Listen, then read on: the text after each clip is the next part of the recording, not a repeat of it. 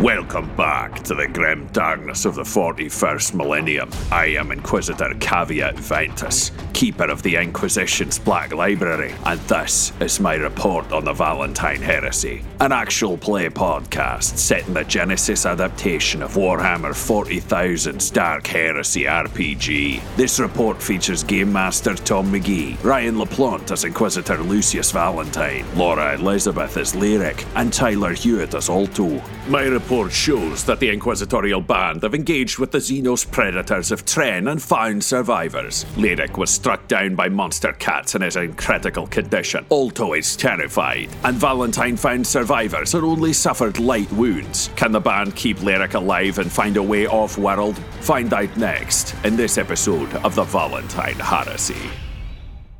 From a purchase order for Galen's Garden on the planet Tren in system Galen's Excellence, currently known as B83.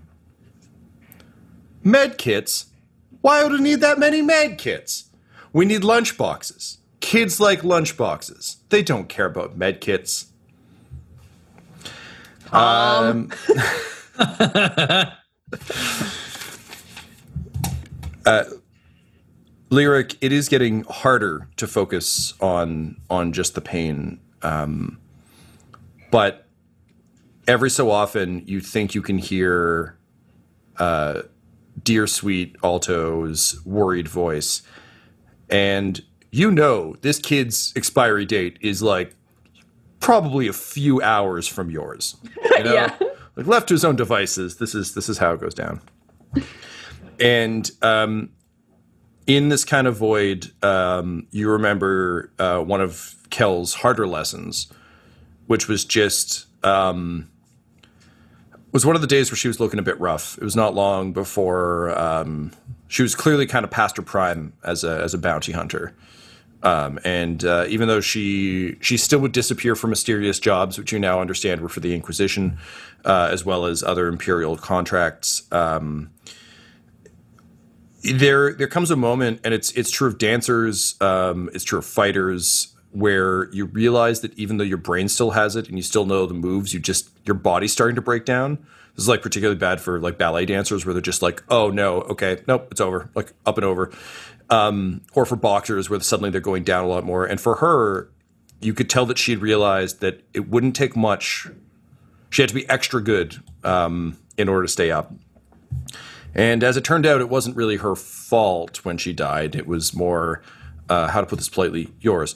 Um, but she was explaining one day as she was trying to pop um, a, a dislocated finger back into its socket um, that there comes a point where it doesn't really matter how tough you are, you're going to go.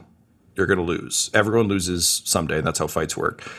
And that's fine if it's just you, but the minute you have someone relying on you, it means something else uh, to die. And she says this is one of the few times that, for the way you and she talked, that she actually. This is about as emotional as she got with you, uh, other than like anger.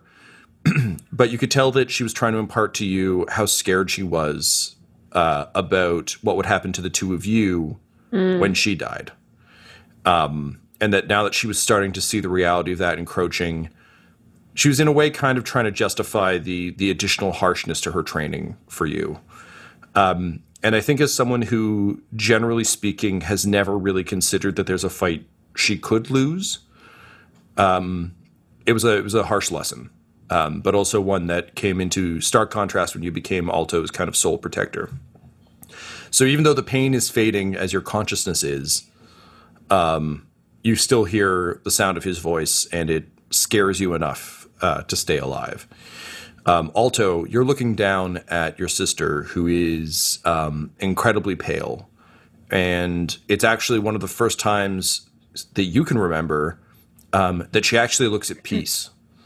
Um, her her face, there's no tension to her face or her shoulders or her muscles, and it it looks bad on her.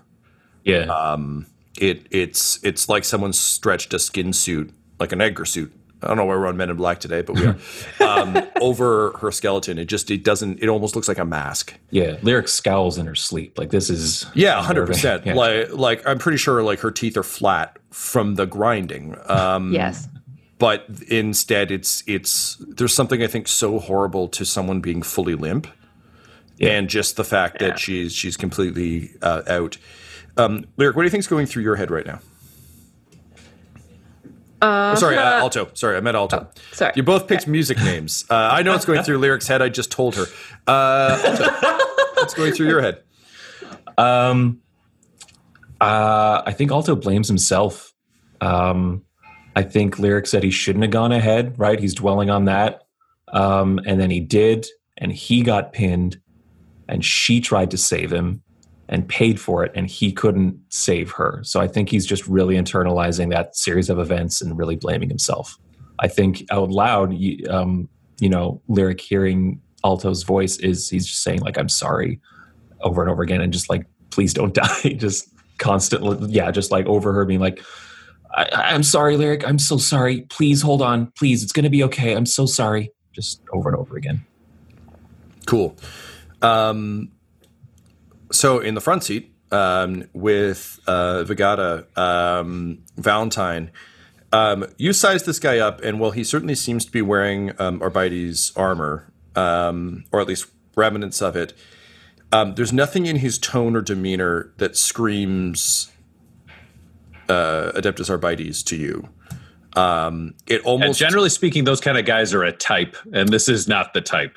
Uh, you get almost a sense of pageantry, if that makes sense. Um, he's he's got um, as you've been talking, he's got some of the li- lingo down, but um, as I think we've we've determined uh, discussed, like there are a lot of very sacred things in in the 40k universe, uh, and there's a lot of sort of sacred concepts.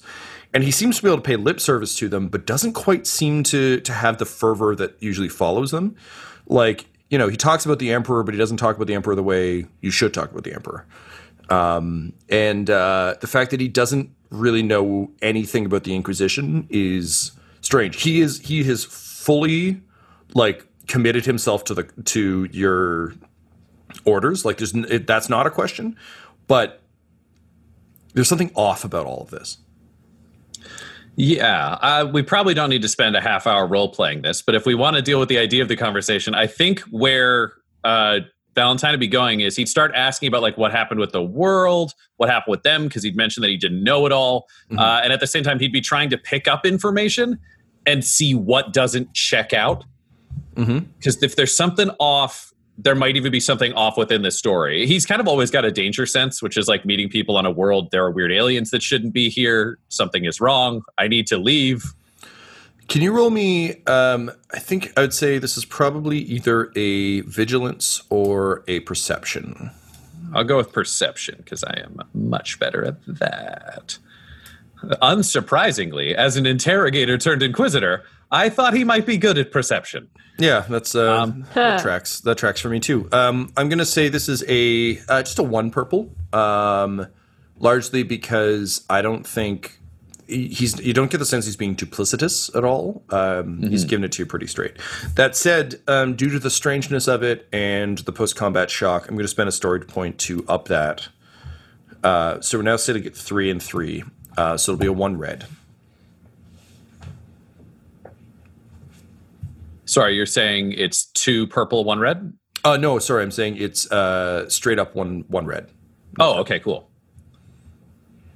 Yeah, I'm sorry, I wasn't clear on that. Um, it's he's not being duplicitous, so it's just it's it yeah, it's having a hard time sorting it. In fact, like it, it's weirdly one of those things that only really has difficulty because you're trying to figure out what the fuck's going on.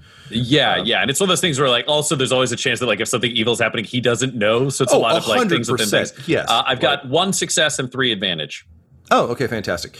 Um, so um, Vigata explains that um, Galen's Garden was built as a uh, a nature preserve um, and kind of tourist destination here on Tren, um, and that the the goal was to create a place where um, the, the the rest of the people in uh, the Galen sector would be able to come and, or the system rather, not sector, the Galen system uh, would be able to come and kind of uh, see the the the wondrous uh, things uh, that Administratum uh, Tremaine was studying, and um, it seems to you from this, um, Tremaine was likely a low grade heretic um, in the way that a lot of this is pretty common in the Imperium because it just is so vast that there's all sorts of weird, like local magistrates and other people who have very heretical ideas.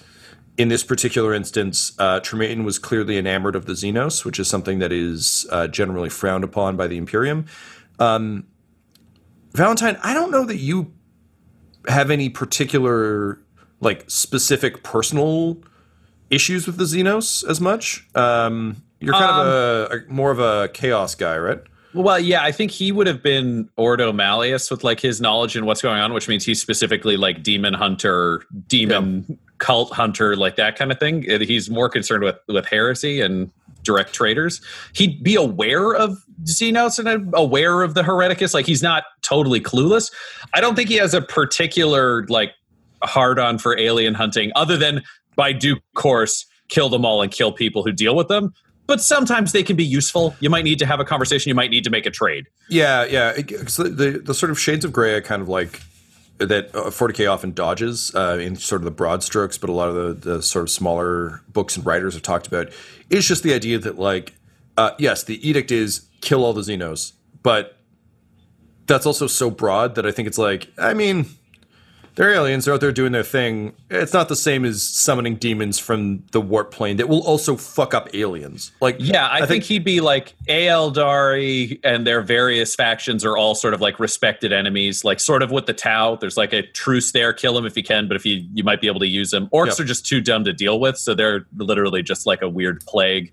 Necrons to the death. Sure, like there'd yeah, be Tyranids to the death. But yeah, I think I was more specifically meaning things like uh, the Eldar, where it's just kind of like, ah, I mean, chaos fucks up those Xenos. So, like, I think in your hierarchy, it's like chaos the worst, Xenos like maybe bad, but like also they can be corrupted by chaos. Ergo, chaos. yeah, take him out, but really enemy of my enemy can be my friend. right, great. Yeah. So we'll leave that as the baseline. I just wanted to kind of set that early, um, because you know it's always want to make sure that we're we're uh, playing interesting side areas of the incredibly rigid Imperium dogma that none of us would want to live as humans uh, in the real world. So cool, great. Um, so uh, Tremaine sounds vaguely heretical in that he clearly saw value in the Xenos. Um, that uh, you, I think, can also kind of appreciate from a practical value. Uh, that said, the idea of a, a zoo or a, like a nature preserve is is like a tremendously bizarre luxury um, because like why would you spend resources on this? What the yeah, fuck? he'd be an interesting guy to have dinner with, followed by shooting him in the head. Yeah, yeah, uh, that sounds about right. Um, so um, anyway, uh, when the asteroid impacted and the uh, planet was knocked off course, it had been planned for. It didn't take out the dome. Like everything was actually done pretty cleverly. Um, but as you know, the continued incursions and everything else occurred, and contact was cut off gradually, similar to Galen's glory back on Vermeer. People just stopped with the upkeep. Um, they weren't receiving supplies anymore. Ships weren't arriving anymore. Um, uh, they were holding up okay until the verdict came down uh, from the Lords of Terra, and uh, the the original um, Adeptus Arbites uh, showed up. So the uh, original guy um, was uh, known as. Um, uh, da, da, da, da. Ooh, no, none of those names work. Um, uh, we'll say um, uh, Vigo Tala. Okay. And um, when Vigo arrived, um, it was with kind of the authority of the Imperium to uh, execute uh, Tremaine for heresy. Um, and for um, what the Lords of Terra had caught wind of was uh, experimentation with Xenos. Um, so uh, Tala hunted um, Tremaine deep into the the nature preserve, and by all accounts, based on what uh, the remaining survivors on on Tren say, um, Vigo returned uh, victorious, having killed Tremaine. Um, but in the process, the dome was heavily damaged. Uh, the creatures were set loose, and uh, soon uh, the dome itself collapsed and chaos reigned. So the people of Tren now are the descendants of those who lived, who were basically staff, um, and some of the early visitors to Galen's garden. And um, what you find with your dice roll there is uh, that uh, Horatio Vagata is the inheritor of the title of uh, arbitrator, which you realize now they're basically handing down as a mantle um, because with the death of the administratum, he the whoever hold like the arbitrator has basically become the leader and defender of these people because he showed up and killed their system, so he's the system now. Um, so he is uh, he is like uh, several generations removed um, from uh, from thing, and from the sounds of things, it's uh, almost like the Mandalorian culture. It's like um, you earn, you train under the previous arbitrator, and then you earn the title. Um, but suddenly, a lot of his uh, uh, verbiage and stuff starts to make sense because this is a guy who is aping what he has heard previously, and it's become an oral tradition. It's not. He didn't train as an Arbites. He has been taught by the you know apprentice to the apprentice to the apprentice to the apprentice to the apprentice to the apprentice of an Arbites.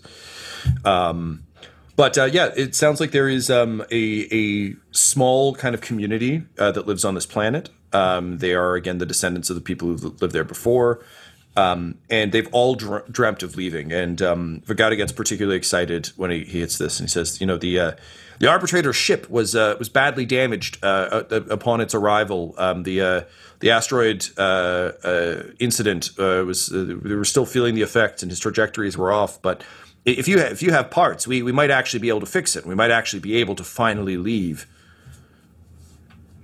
Well, that does sound excellent, and that is overall our plan. But of course, first, step one, we need to Save to your friend. receive Absolutely. medical care. Yes. Yes.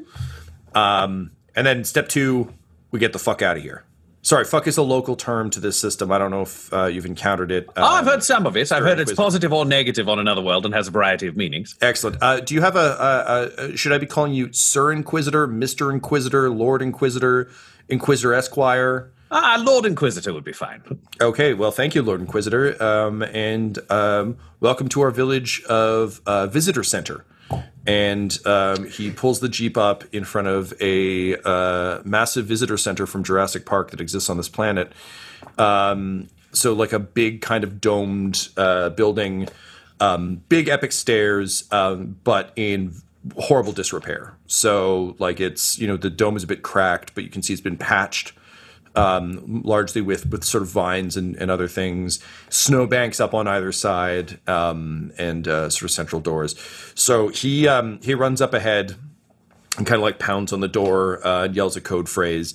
Uh, the doors open and people in um, uh, sort of um, bright pink Hawaiian shirts uh, come rushing out um, and you can see that weirdly they're like they're pink Hawaiian shirts to like the sleeve, and then the sleeve is like a green Hawaiian shirt.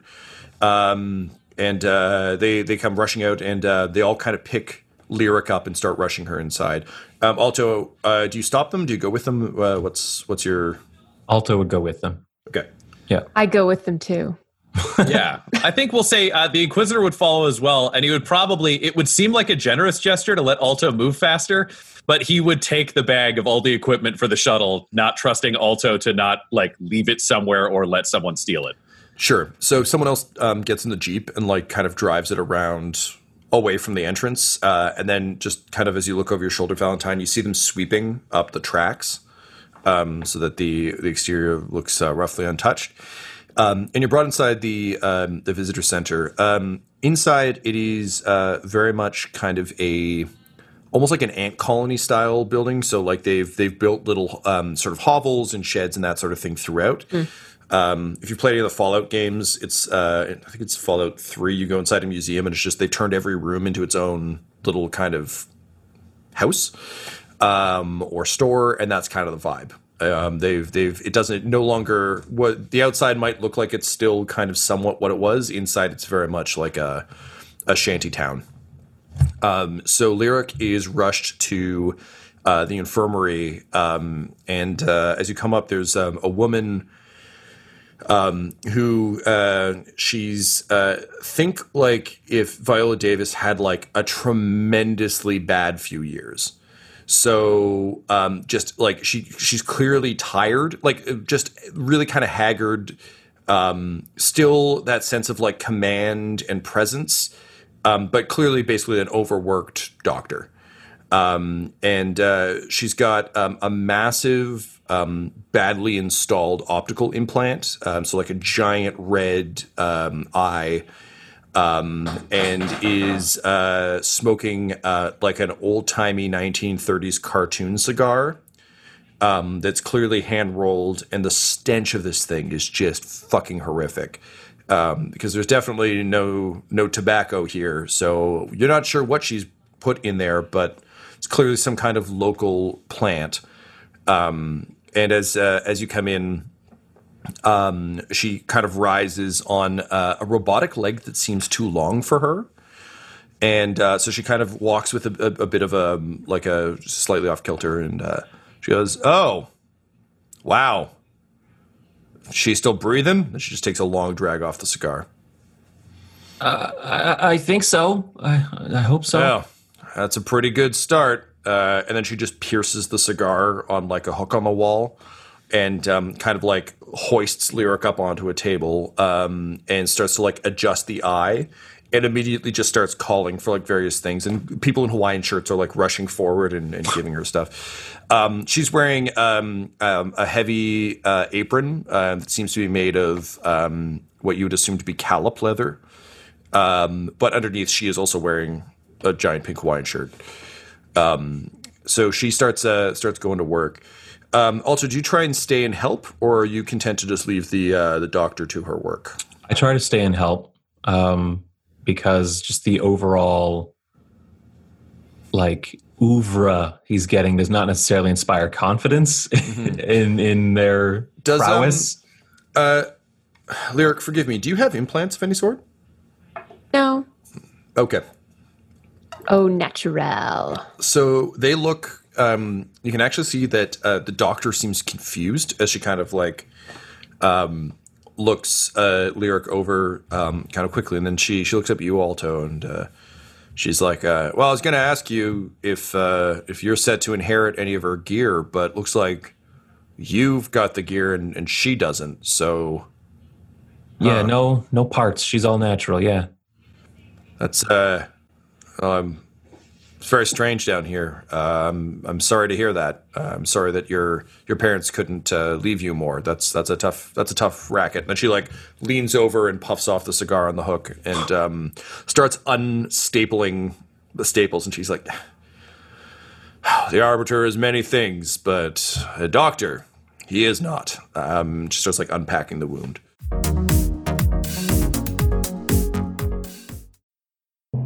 Hello and well met. This is Sister Oleanmina. I am recording this communique to humbly ask for your assistance.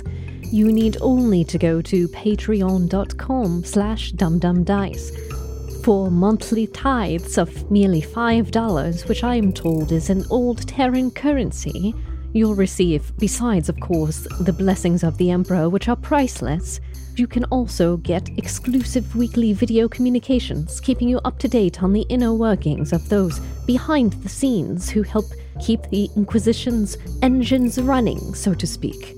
Join us now at patreon.com slash dumbdumbdice. That is spelled D-U-M-B, D-U-M-B, D-I-C-E. Ave Imperator, and may you always walk in the light of the Emperor.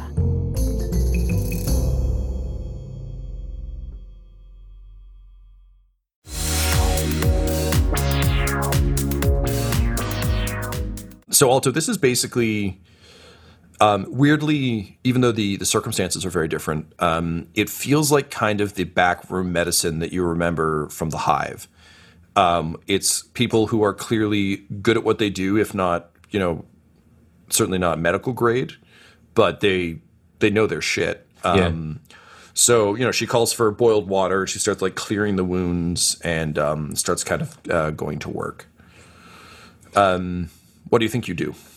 Um, if I'm asked to like hand tools or anything like that, I'm Sure. I'm there for that. Um, if they're using any kind of medical equipment that maybe after generations Mhm. of being stranded at this resort has fallen into dis- disrepair, I think Alto would also be doing like on the fly repairs to like make sure it operates at like Oh, optimal okay. I like that a lot. Yeah, Just yeah, like yeah. that's how he helps. Is Yeah, like no, that's fantastic. I like that a lot. Okay, so can you go roll me a tech use then, please? yeah. Um, you see, there is a uh, a disused, um, kind of like uh, maybe we'll say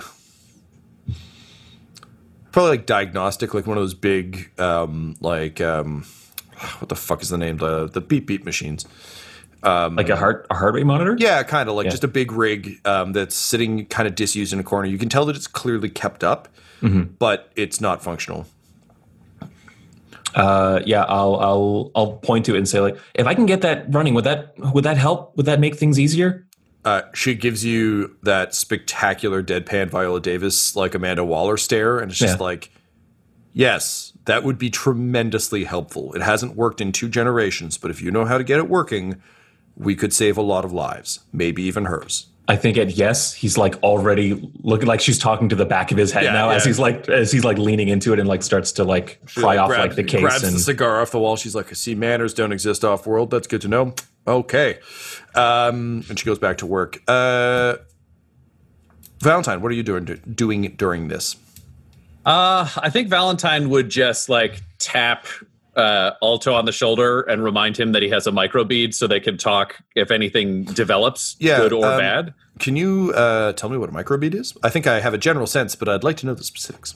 Yeah, so microbeads they come in a variety of different forms, but essentially the idea is that it's a small short wave radio that you can like either have in your ear, so it's like Bluetooth style, or it can be built into a collar, or it could be the like wrist thing that the CIA. Yeah, I was gonna say, do you have like- to put your finger to your ear to give away that you're a cop every time you use it? Depends on the microbead would be the short answer. So maybe, uh, but I think it's yeah, it's just a short range communicator. So it would be used by teams that are like going into a building. It's kind of sort of like low level, like a SWAT team might use one. It's Gotcha. not going to Yeah, help you long range, but you could do like a road convoy or be in multiple floors of a building and theoretically check in that kind of thing. So it's a Metal Gear codec. I like it. Let's carry on. Yeah, uh, and I think after that, because this is just going to kind of go the way it does, and it doesn't seem like anyone's openly evil, uh, he'd want to see the arbitrator ship. Uh, and though he doesn't know a shitload about tech, Acri might, and he knows he can't get Alto to go with him, so he'd probably take Acri to go check out what's going on. So um, Vegata takes you to kind of eh, clearly his office um, that uh, you can tell again has been kind of passed down. It was likely the um, uh, it would have been Tremaine's office back in the day. Um, so it's actually like kind of a nice thing. There's a, a, a sort of a massive bay window that kind of looks out over over the jungle. Um, it's high up enough that you can get a bit of a view of kind of what's further west and kind of out the window you can see um, the snowstorm is continuing um, but uh, the visitor center seems to be kind of at the top of an incline um, so it kind of moves down into a valley uh, there seems to be like a tramway set up um, and uh, yeah uh, in the very very far distance um, you can just kind of make out uh, almost like mountains um, for us, like uh, if you're like looking at mountains at, at distance, um, a sort of massive metallic structure that would likely be the um, uh, the launch site. So um, he uh, he brings you over to like a filing cabinet, and he just full on pulls out like this big sheaf of paper, and he basically unfolds um, some diagrams, and they're actually pretty solid diagrams, all things considered.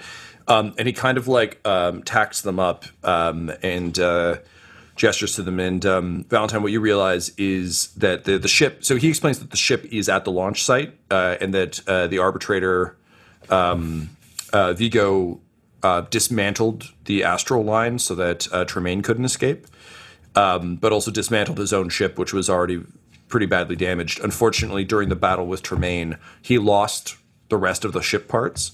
So basically, without what you've brought, there's very little way to get this up and up going, but it is a ways away. It will be a, a proper voyage to get to it. All right. So, Uh, sorry. Um, no, it's okay. uh, the diagrams are clearly the best they could do, but they were likely done like either by the arbitrator or someone else. So for you, these are actually pretty solid. These are what you would draw. Uh, they've just been passed down, and no one knows what to do with them. Sorry, go ahead. Great. So um, I'd show it. I'd be like, "Ah, I'm sorry, old friend. This may seem a bit strange for you, but these things are required. Just a moment. Uh, and I just haul the weird, like, spinal head acri body and put it in a chair to look at the diagrams. And he just, just goes, be "Oh, "Cool, a servo skull. I've read about these." Not entirely. This is a servo skull. Uh, and he whistles, and Eugene just flutters in. And he goes, "A servo skull. I've read about these." And then he just goes and like looks at it like a kid at a toy store. All right, so Acri, if you could take a look at this here. Now, obviously, we've got two ships. We've got the Arbitrators, which is broken, and we have uh, one that you might be more familiar with in terms of the Astral Line, which is also broken. Uh, my instinct would be if we could repair the Arbitrators, it sounds like it's probably more solid and better armed, but I don't know what would be possible. Here's a question just between you and I, new friend. What is the personnel capacity of either of these ships? So the Astro line can take, I think we said about thirty, uh, and basically, um, like, well, I mean, here's here's my professional diagnosis, and like, I'm not going to do it because it'll get annoying, but please do imagine that the voice is skipping constantly because like the the the like the voice box is terrible, and also that it sounds like a teeny 1930s radio. Because I feel like you like ripped up a set of headsets and used that to build it, so it's really bad bad voice. Yeah, work. it's not good. But he's like, uh, so as as you determined from our less than uh, comfortable descent into this here planet, uh, the astral line ships are truly meant to go from one place to t'other, not uh, necessarily go in different directions. Now, sounds like uh, this uh, fellow you're hunting isn't in this here system, so uh, that it's possible with an astral line vessel. Um, but you got two things to worry about. One, whatever sad sap motherfuckers plugged into that one might not be as cool and accommodating as yours truly. And two, if uh, the Emperor's glory or Emperor's hope rather was any indication, it might not survive a trip outside the system. They're, these are glorified buses, so my money'd be on the arbitrator ship. Now I should warn you, those vessels are not built to hold many. They're built to hold the arbitrator, possibly a couple of buddies, and maybe some criminals.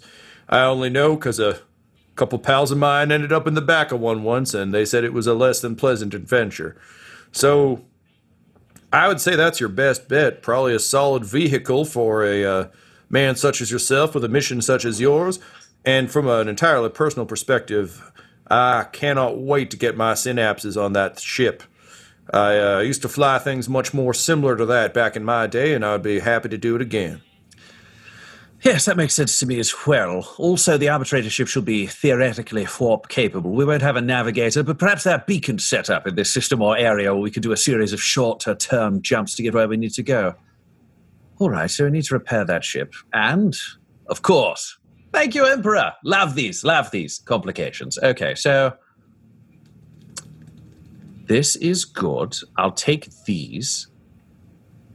Um, Horatio, my friend.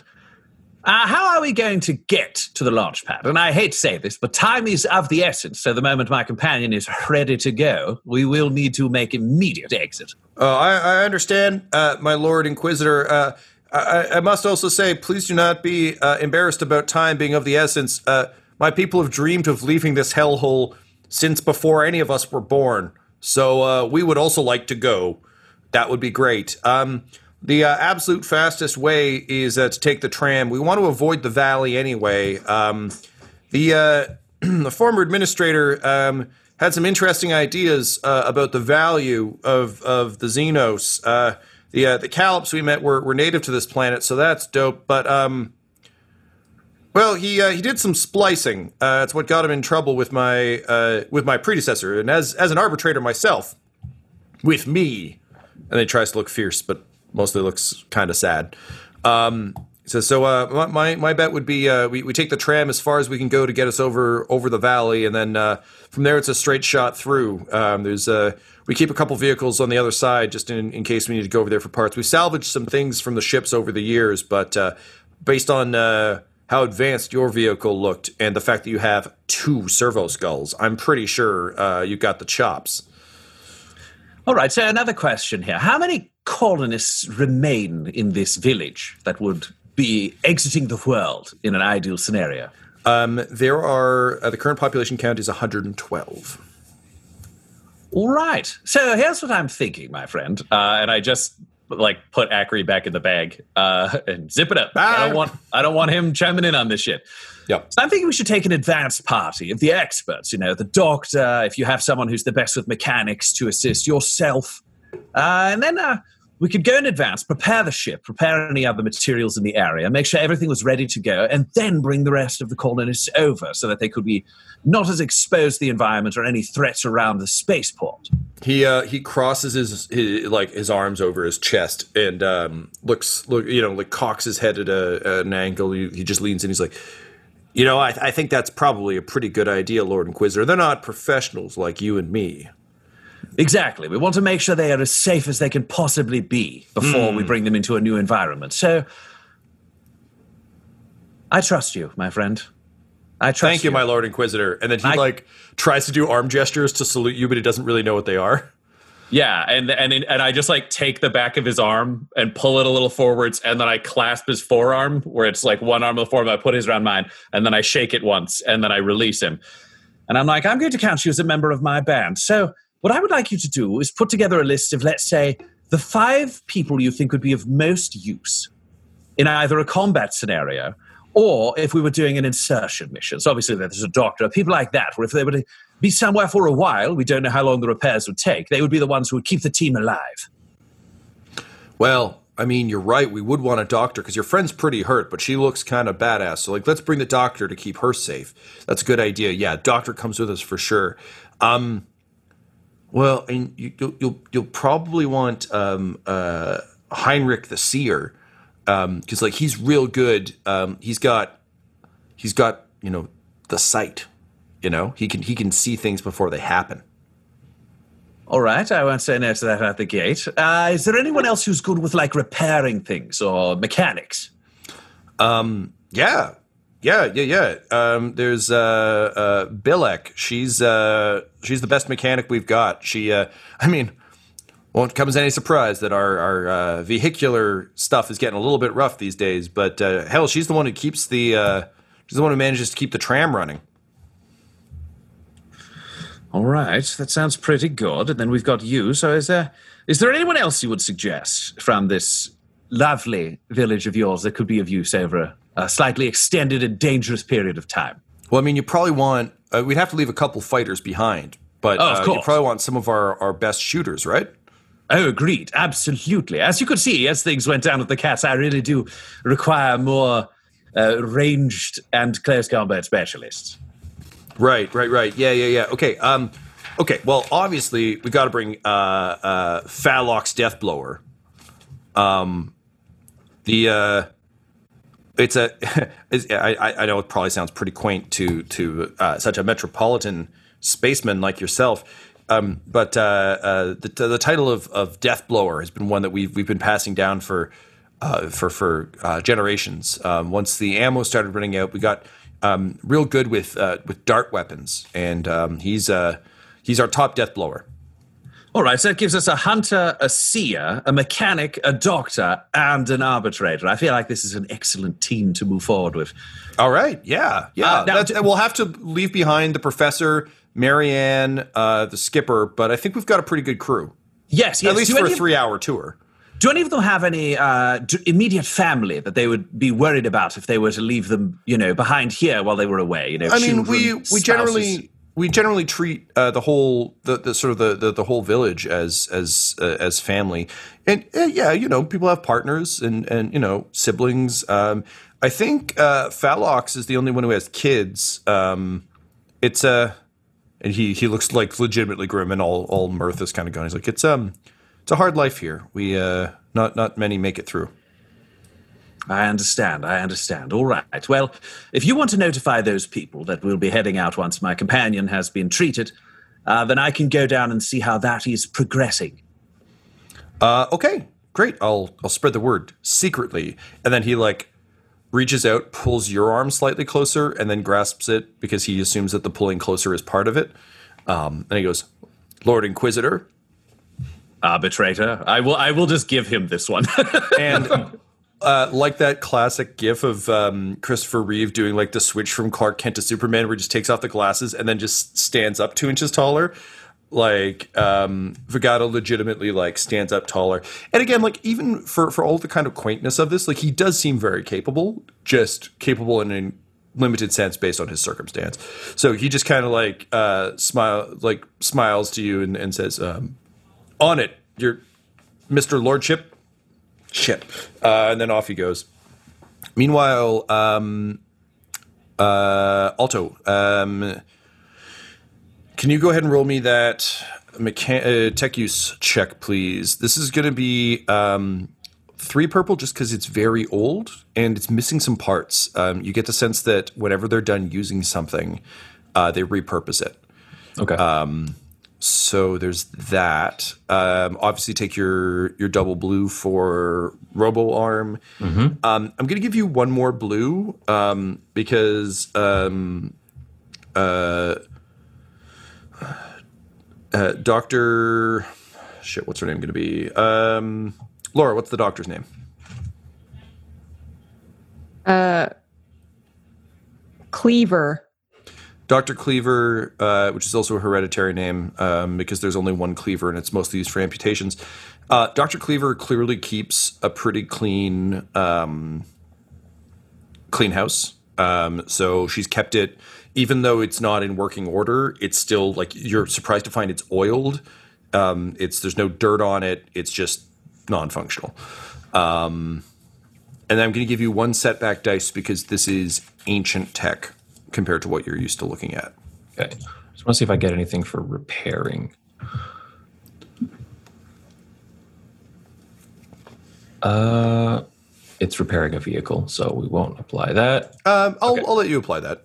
Okay, so I'm using my resourceful mechanic. Um, Yeah, that's this is. If there's ever been a time for a resourceful mechanic, I feel like fixing ancient medical tech to save your sister's life is probably So the way it translates is you repair one additional system strain or hull trauma per rank in this skill. So I don't know if you want to, in this case, just infer that as one success added to whatever the total is, or Yes, an think that- advantage, or Um, how many? What's what's your pool looking like right now?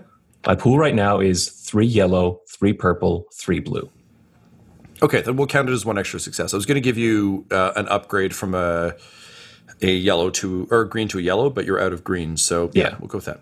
Or actually, let's add one green. Okay. Hmm. Okay, I'm ready to roll. Okay, go ahead. Man, even with the odds stacked in my favor, only one success, six advantages. Um, Damn. I had four Okay. failures, and they all had to get wiped out, and I was left with one success after. I mean, that still does mean you succeed at, at Yeah. your action. Like it's it's succeed It's just by like- degrees. I know. I and know. sometimes you think you're you think you're in the clear, but only this much. But your small success was so efficient.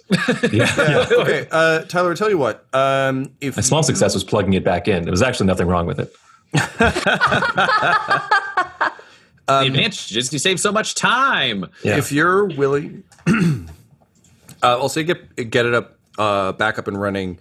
Um, if you're willing to spend um, four strain, um, I'll say it's up and running in like peak condition. If you don't, it's still good. It just won't add as much of an advantage to um, Doc Cleaver's uh, medicine check. I've already added the four strain. rock Yeah. and roll. So um, to Ryan's point about plugging it back in, you get it up and running, but like it's running on essentially like if these were batteries from the late '90s, early 2000s, and they had weird strips on the side that would tell you how much power was left in them that never really worked. Yeah. It's you can tell that these batteries are functional but low because there just isn't power in this building. Everything's you know fire. So um, I think you you jack in, and um, it's essentially using your body as a battery to just give this thing the extra boost.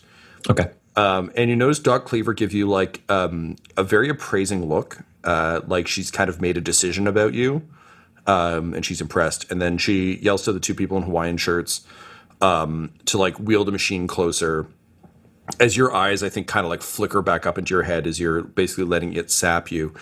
Um, and uh, suddenly, like the diagnostics come up, um, and you see her eyes just go wide and go, by the Emperor, the things we can do with this much information. Um, and she's going to go to work on Lyric. Um, so, Lyric in kind of this this weird um, space you're drifting in and out of, um, a man approaches, and um, he is um, think like uh, an early '90s Howie Mandel type, so like kind of big Okay. frizzy hair, uh, generally pleasant looking, um, but also just like his eyes are like a little manic and uh, he's doing the the Mark Ruffalo thing from uh, Avengers, where he's just kind of like running his hands along his arms. Um, And he's wearing a Hawaiian shirt naturally, and uh, he just says, "Oh, um, uh, who who who are you?" What the fuck do you care? He seems to consider that for a minute, and he's like, "Well, I'm, that's a it's not a bad question, actually. It's just, um, well, it's I, I haven't seen anyone else, you know, in in in here since since I was a kid.